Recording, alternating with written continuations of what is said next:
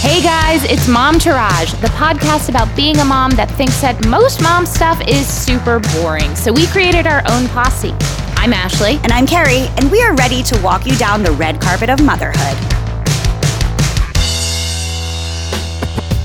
Everybody! Uh, hello. We've got a great show for you today. First up, we're going to talk about this article that really hit a nerve for me called Childhood Independence is a Mental Health Issue. It may be Thanksgiving, but are you grateful for the mental health issues you're giving your kids? Then we're going to play a fun Thanksgiving trivia game, and feel free to copy us if your conversation gets awkward during the holidays. And as always, we have our hashtag swag bag. But up next, take it away, small child. Shit. My shits are my mental health is big time struggling. Same, same. So much so I've turned to people and been like, "Hi, I just can't hear your negativity anymore. I just I can't do it anymore. I feel like I'm creeping back into where I was during COVID, except this time I have a therapist, a psychiatrist, Lexapro, and it ain't helping. So that's where I am. Saturday, I mean, I was actively trying to be a joyful person. I was actively trying to be happy and enjoy my restful time. And I was fucking miserable. So much so, I apologized to Matt. I'm like, Matt, I am trying so hard to not be a miserable bitch right now. And it is just not working. I am so sorry. And he's like, I know you are. I know you're working. I did the same thing with Lee. I was like, hi, my social barometer is zero. So I'm going to leave you and just go do this thing. I can't pretend to be social. I can't even pretend with Sebastian. He was acting like such a brat. And I don't know how kids have this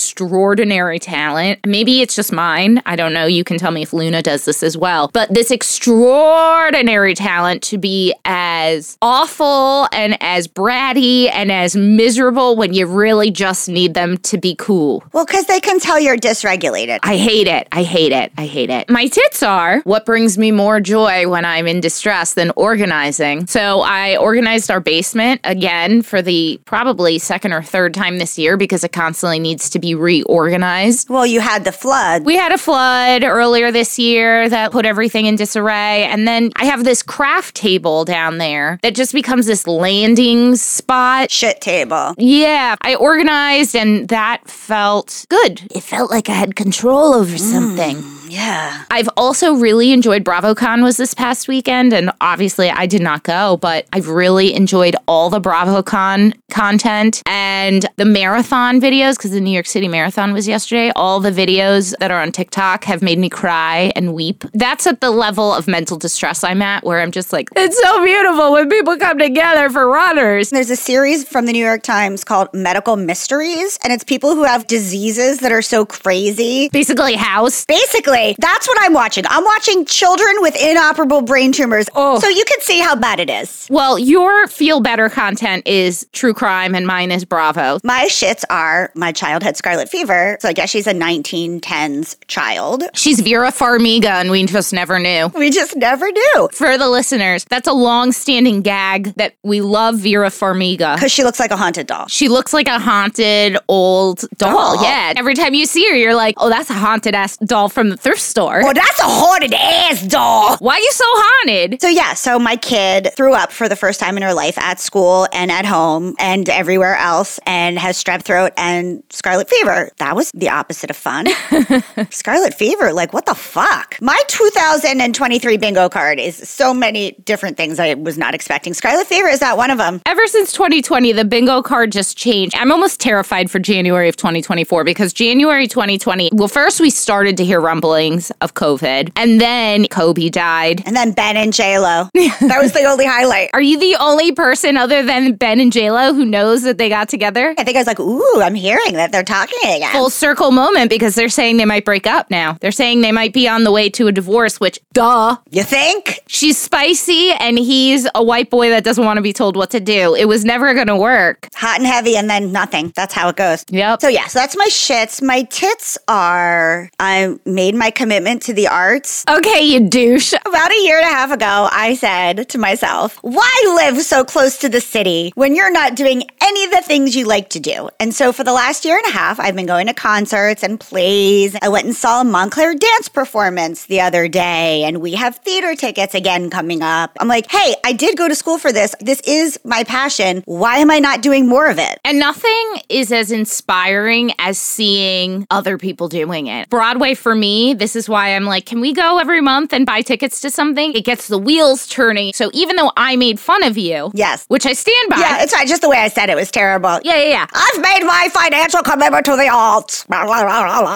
However, I totally understand and agree. I've also found this little group of women in Montclair who are kind of hooked into the Montclair arts community. We've committed to sending each other things to do, whether it's my story salon that I did or this dance performance that someone recommended. Between you and me and this group, I'm getting involved in more artistic ventures. Before, when I was a single girl who was a yoga teacher and an actor trying to make a living to live alone in New York City, all of my free time was spent trying to make money and not being able to enjoy as much as I would like to. Or I was doing the thing instead of watching the thing. You know, I don't know how many of our listeners are in the creative arts in some way, but I feel like you just said the artist experience in like two sentences, which is you work so hard juggling so much different shit and you are not even financially capable to reap the benefits of this field that you love and fulfills you. Yeah. When you choose to be an artist in your life, you're not choosing it for the money. You're choosing it for the fulfillment, for what it does to your soul. And oftentimes, we're also those same people who can't afford to enjoy other people's art for fulfillment. It is such a weird catch 22. And I love that my partner also is an artist and understands when I'm like, I got to go see this thing to fill my soul. Same way as he sometimes says, I know you don't want to go see this musician, but will you come with me? Because I really need to see this to fill my soul up. And I was like, yeah, let's do it. Can I add one more tit? Yeah.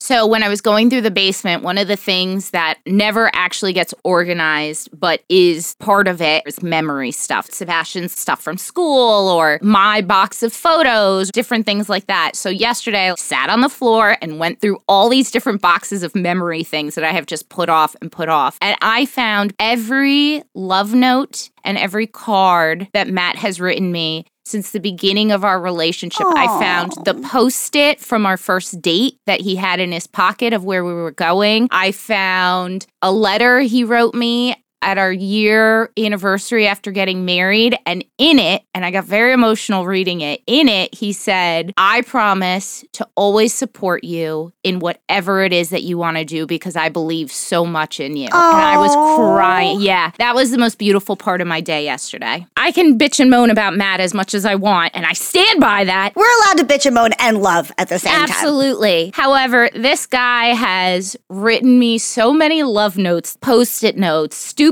shit like, hey, boo, I'm at work. There's cold water in the fridge in your cup. Get your jammies on and start Real Housewives. Stupid shit like that. It was really so nice. And I just wanted to publicly say that because I love him. Oh, I love that. My mom told me I need to. My mom told me. Just wait till you hear this. My mom goes to me because she's here very often for work. Matt and I got into some stupid argument, not a real argument, just a squabble. He goes to take care of something with Sebi, and my mom goes, What would you do if Sebastian brought home a woman like you?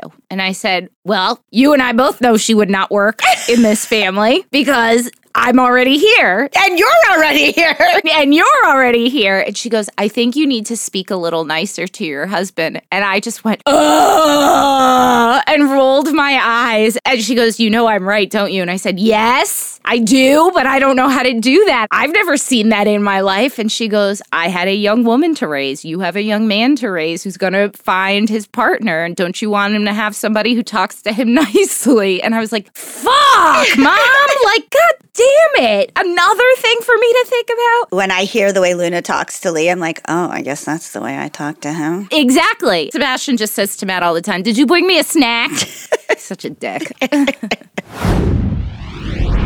So, this article comes from The Cut. Again, it's called Childhood Independence is a Mental Health issue. New Yorker, do the right thing. Reach out. We support your magazine. We really do all the time. Do the right thing. So the author starts off by talking about how being overwhelmed by something kid related is the number one unifying thing that all parents have in America. So, whether it's sports schedules, homework, phone stuff, it's a way of bonding and it's another way of what they called performing conscientiousness. Okay. I'm going to preface all of this by saying I don't know that I necessarily agree with this article, but I do find it very interesting. So we'll get into opinions later. It says, wow, being a parent sure is demanding because I work hard at it. So to waltz into a parent social situation in America and act like parenting isn't hard is to immediately make yourself an asshole. And I think we can agree on that, correct? Yeah. If you walked into your mommy group and were like, I love being a mom, Um, it's the easiest thing I've ever done, it would be the biggest eye roll for me. We talk about it all the time the glossification of Instagram, that that's not how life is. Which this gets into, yeah. While parenting is definitely hard, acting like parenting is hard is an important part of what it means to belong to the social world of American parents. It can't possibly be an exaggeration to say that American parents are the most demonstratively conscientious parents in the world. The author says they specify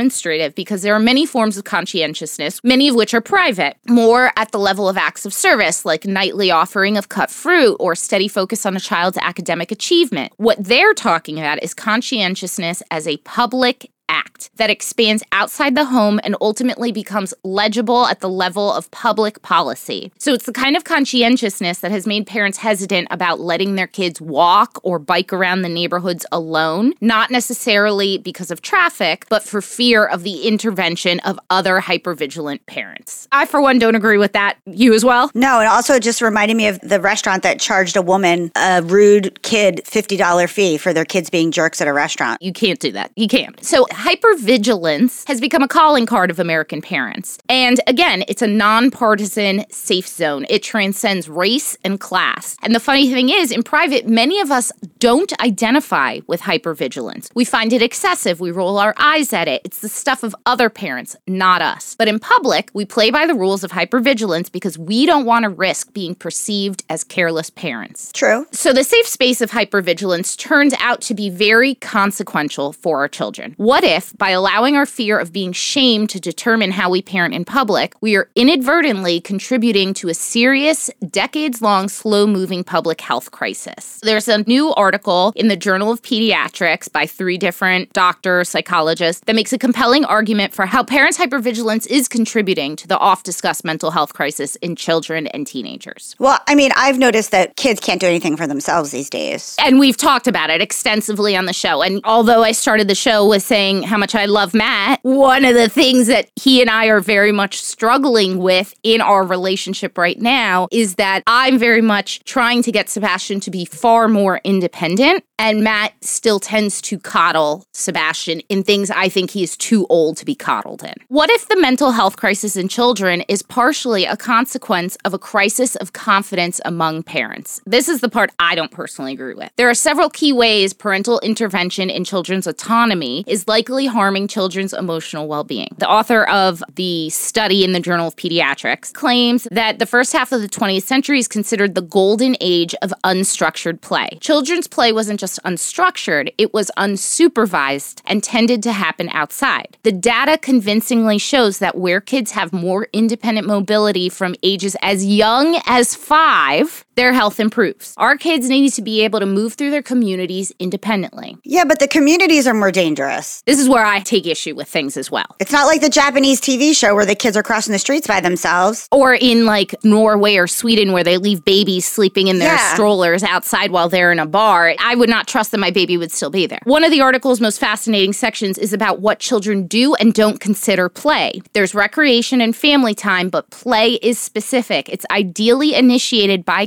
kids rather than adults and doesn't include adult supervision or participation. This is the mindfuck. Parent guided trips to the park are suboptimal from the point of view of play. I mean, come on. A study from Switzerland indicates that kids who are able to play outside unsupervised have more friends and are more active than kids whose outdoor playtime involves trips to the park with an adult. I'm sure, but there's so many ways that you can't help that. If you're a city kid, You're screwed. until you get to be a certain age, your parents have to take you somewhere. Yes. If you have the Citizen app, now the Citizen app tells you where registered sex offenders live. I live in the city. I have one three blocks away. And you want me to have my kid walk around the block by himself? It's a bit much. So, what compels parents to inhibit their children's independence, and how can we address those factors? Traffic is an easy explanation and a challenging problem to address. But what about our own attitudes? Insecurity is part of what makes it hard to let our kids take risks in an environment where the most outspoken parents are the most vigilant. Well, I feel like it's insecurity for my own safety and my kids. 100%. I don't feel as safe as I used to either. Insecurity isn't in my parenting. It's just that in this time, I'm not feeling secure about much. It's not even just in your parenting, it's also not in what are other parents going to think. I mean, I can't speak for everyone, and I'm sure there are people who do do this, but I know for a fact when I make a decision for what is Sebastian's best interest, I'm not thinking about what other parents are going to think. No. And I don't know a lot of other parents who are. You know what else makes us like this? Social media. It always comes back to that. Always. Algorithms surface the loudest, most engaging voices, and those voices are usually the ones raising the alarm. We know this is true for politics, and it's also true for parenting, which we can confirm. I mean, we're in the parenting space. We had a lot of these things on our algorithm. How about the fact that every single thing is somehow brought back to child pornography in every single way? Is everything going back to child pornography? I just feel like that's constantly on my algorithms on Instagram and TikTok. The flame wars on Facebook mom groups over safety are the stuff of internet legend at this point. I'm a longtime member of Park Slope Moms. They're like, this nanny was doing this. Is this your child? Because Yes. this nanny was smoking a cigarette and talking on the phone while strolling your child. They take pictures. They'll be like, anybody know this nanny and this dog? She left your child for two minutes to go make a phone call. Maybe that babysitter just got fucked, and that's why she needed the cigarette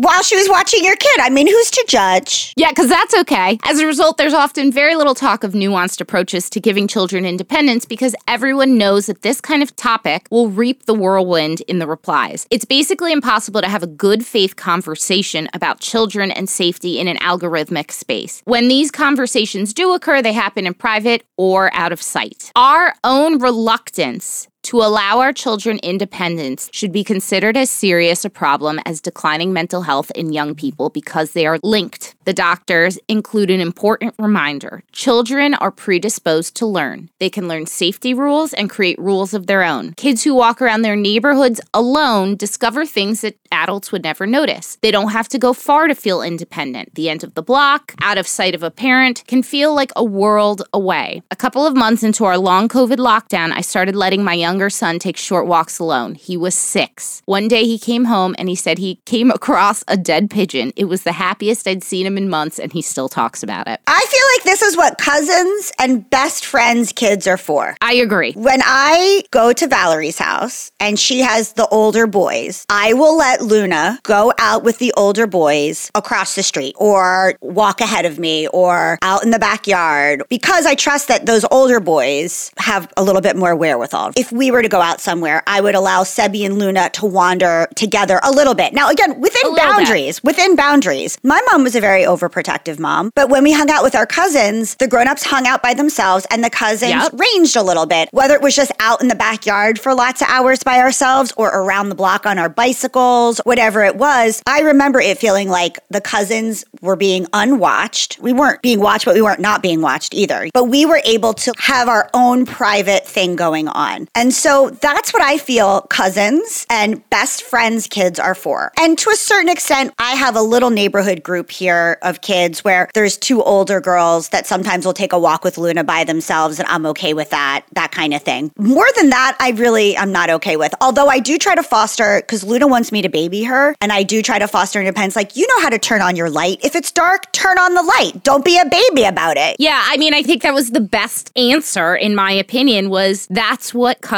or friends' kids are for. Or if you have siblings. Yeah, absolutely. We both grew up as only children. And for me, all of my safety and independence, I don't think I was allowed to really go ride my bike out of my mom's sight. Also, I lived in Miami in the 90s where kids got taken all the fucking time. But it was probably not till I was like eight or nine that my mom would let me ride my bike around with the neighbor kids. And that was it. That's the nice thing about when we hang out with Danny and James and our other friends, Bit and Massa, their kids are teen, preteen age. I mean, they get a little tired of hanging out with the little kids, but I'm okay with them going and gallivanting with the older kids because I know the older kids kind of have their back in a less supervised way. This coming up weekend, our friends that used to live on the second floor with us at our old apartment, they moved to New Jersey from Brooklyn Oh, recently and they have a big old house. We used to get a little bit tipsy and play board games with them when we lived on the second floor. And so they're like, Do you want to come over for dinner Friday night and sleep over so that we can drink and play board games? They have two girls and we have girls. We're not really going to be watching what they do. They'll be in the same house with us, obviously, but we're going to parent like we parented in the 80s, which is the kids are in the basement and the parents are upstairs and they'll figure it out. And if they need us, we're here. I believe that the happy middle between complete letting your kid walk around the block alone at five and this hypervigilance that the author is talking about that they believe is due to other parents, which I'm sure is for some, but it is certainly not for me. Well, not that we're conscious of, at least. Right. Is this kind of unsupervised group play. And this is why I think having your adult friends with kids, although I'm not looking to make new mom friends, I love that my friends are also in this space in their life because it allows this. It allows our kids to kind of have that independence that we had a little bit. I mean, my kid does crazy shit in front of me. I guess the point of this article that we're reading to you guys is just kind of food for thought, planting a seed. We don't know that we fully necessarily agree, but it's an interesting perspective. Trying to look to give our kids places to be independent. I think that's where I'll go first. Agreed. All right, this is a Thanksgiving trivia game. Here we go. How long was the first Thanksgiving celebration? Like the pilgrims? Yeah, Two days. three days. Oh, so close. Okay. What meats were served at the first Thanksgiving celebration? Turkey, Eh, smallpox. Smallpox blankets, venison, swan, duck, and goose. Venison makes a lot of sense. Okay. So where the fuck did we get turkey from? Turkey's not even good. No. What seafood was served? Oyster clams and cockles. Kind of. Lobster, oysters, fish, and probably some eel. Okay. Who was the first president to pardon a turkey? Hmm. I'm gonna go with my guy FDR. JFK. You know the saddest thing is I really don't know very much about Franklin Delano Roosevelt. I know he was my grandmother's favorite president. and he was in a wheelchair. and he wore a blanket over his lap. Which president made turkey pardoning an annual event? uh the one after who was the first one? JFK. No, George H.W. Bush. Oh, really? Yeah. On average, how many calories are consumed per person at Thanksgiving? 3,000. 4,500. Okay. How much did the world's most expensive Thanksgiving dinner on record cost? Who? 10 million. 150,000 at New York City's Old Homestead Steakhouse. Was that per person? It didn't say. When was the first Thanksgiving football game? Mmm. 1932. No, 1876. I believe that was Princeton and Rutgers, I think. I have not gotten one right. When was the first Thanksgiving NFL game? 1962. 1920. How many women were at the very first Thanksgiving celebration? As many as it took to cook the dinner. Five. I felt like you were setting me up for a light bulb joke or something. Like, how many women does it take to screw in a light bulb? Zero. The meal was terrible. Which president refused to celebrate Thanksgiving as a national holiday? I'm just gonna guess FDR again. Thomas Jefferson. Why? I don't know. Which president said that there was going to be declared two Thanksgivings in one year? FDR. James Madison. I'm not good at my presidential trivia or Thanksgiving. Which president officially made Thanksgiving the fourth Thursday of every November? FD fucking R. That's right. Yes, I you got one. got one right. Consistency. See what it does? Which president received a live raccoon as a Thanksgiving present? FDR. Calvin Coolidge, that crazy guy. Who gets a Thanksgiving present of a raccoon. Was it just the pelt or the meat too? It was a live raccoon. Who the fuck wants a live raccoon? I mean, I kind of want a live raccoon. oh, they're terrible creatures. They're mean. Which Native American tribe celebrated the first Thanksgiving with the Pilgrims? Honestly, I have no idea. The Wampanoag. I was never going to get that. How many turkeys are prepared for Thanksgiving every year in America? Oh my God. Two million? 46 million. I was so off. That's turkey genocide. That is turkey genocide. How many Americans prefer Thanksgiving leftovers to Thanksgiving dinner? Most. 80%. I don't like Thanksgiving dinner. I think I say this every year. It's never that great. Black Friday is the mm. biggest day of the year for what trade profession? Sales? Plumbers. Probably because all that shitting that happened in the toilet after Oh. Thanksgiving. Oh, yeah, that makes sense. Okay. Wow, that's funny. Sarah Josepha Hale, who campaigned for Thanksgiving to become a national holiday, wrote what famous song? It's a real banger. Uh, is it a Thanksgiving song? No. Is it the Star Spangled Banner? Mary had a little lamb, little lamb, little lamb. I knew it had to be some old ass song and not an actual banger. What year did Adam Sandler release the Thanksgiving song? 1994? Two. Close. You do know your Adam Sandler. I do. That's one thing you'll never get me on. what meat is the most popular alternative to turkey on Thanksgiving? Ham. Yes, rum ham. Statistically, what is Americans' favorite Thanksgiving side dish? Mashed potatoes. Stuffing. I hate stuffing. Oh, I love stuffing. I gained my freshman 20 because I would buy stovetop packets and just eat Ew. a packet of stovetop. Oh, I love it. I love it. There you have it, friends. If you don't know what to talk to your family about, you can Google Thanksgiving trivia like I did. And also, just tell everyone FDR is responsible for everything good. Hashtag swag bag. Our joint hashtag swag bag this week is Let's Bake Bread. It is a book and it is written by Bonnie Ohara, author of Bread Baking for Beginners. So it's a whole family cookbook on how to make different bread type things with your kids. I have a kid who's very into baking. I personally detest baking because it's so precise. It's not like cooking where you can measure with your heart. Measure with your heart. I think this is a really great book, not only for your kids who are interested, but if you're someone like me that really is a beginner to making any kind of bread. I've baked cookies and I've baked cakes and some pies. That's about it. That's the extent of my knowing how to bake. This is a great way to introduce your kids into that. If you're homesteading, I can't imagine many of our listeners are homesteaders or homeschoolers, but this is probably a really good book to include in those things because you want your kids to know how to do basic principles. It also brings me back to a time on Martha Stewart. It was during the recession, and Martha had on, I think it was like the head of gold medal flour. Okay, yeah. I remember him saying that the most incredible thing is the economy can go to shit. Obviously, he didn't use shit. This was network television. He's like, but at the end of the day, flour is a great business to be in because people always need flour. And when bread gets too expensive, they can make their own. Look at the sourdough craze of COVID. Exactly. And there is a sourdough recipe in here. I love a sourdough. Also, The Woman in Me, I think, is a book that will always be a hashtag swag bag pick. God, I can't wait. I mean, by the time you read it, you will have heard everything in the book anyway. I know, but I still want to read it. And it's also written, Like a kindergartner. I know. I actually get to start it soon because one of my classes is over. you'll be done in like two days. Great. Love that for me. It's not the feel good story of the year, that's for sure. I mean, I know how it ends. Well, she's alive, so that's good. And dancing with knives. God bless. All right, guys. Have a great day. Love you. Have a great Thanksgiving. Bye. Okay, that's our show today, folks. Thank you so much for giving us a listen. Please do not forget to rate, review, and subscribe or follow. We are out here on our own, and these things really, really matter.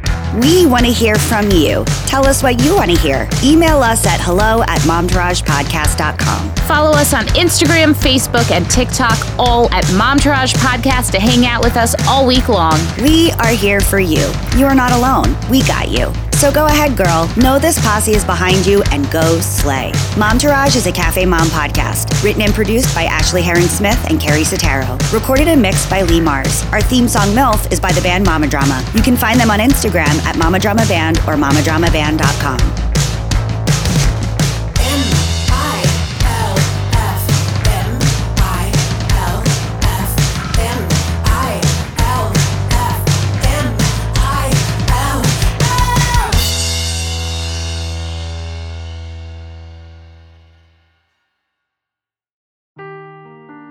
seeking the truth never gets old. Introducing June's Journey, the free to play mobile game that will immerse you in a thrilling murder mystery.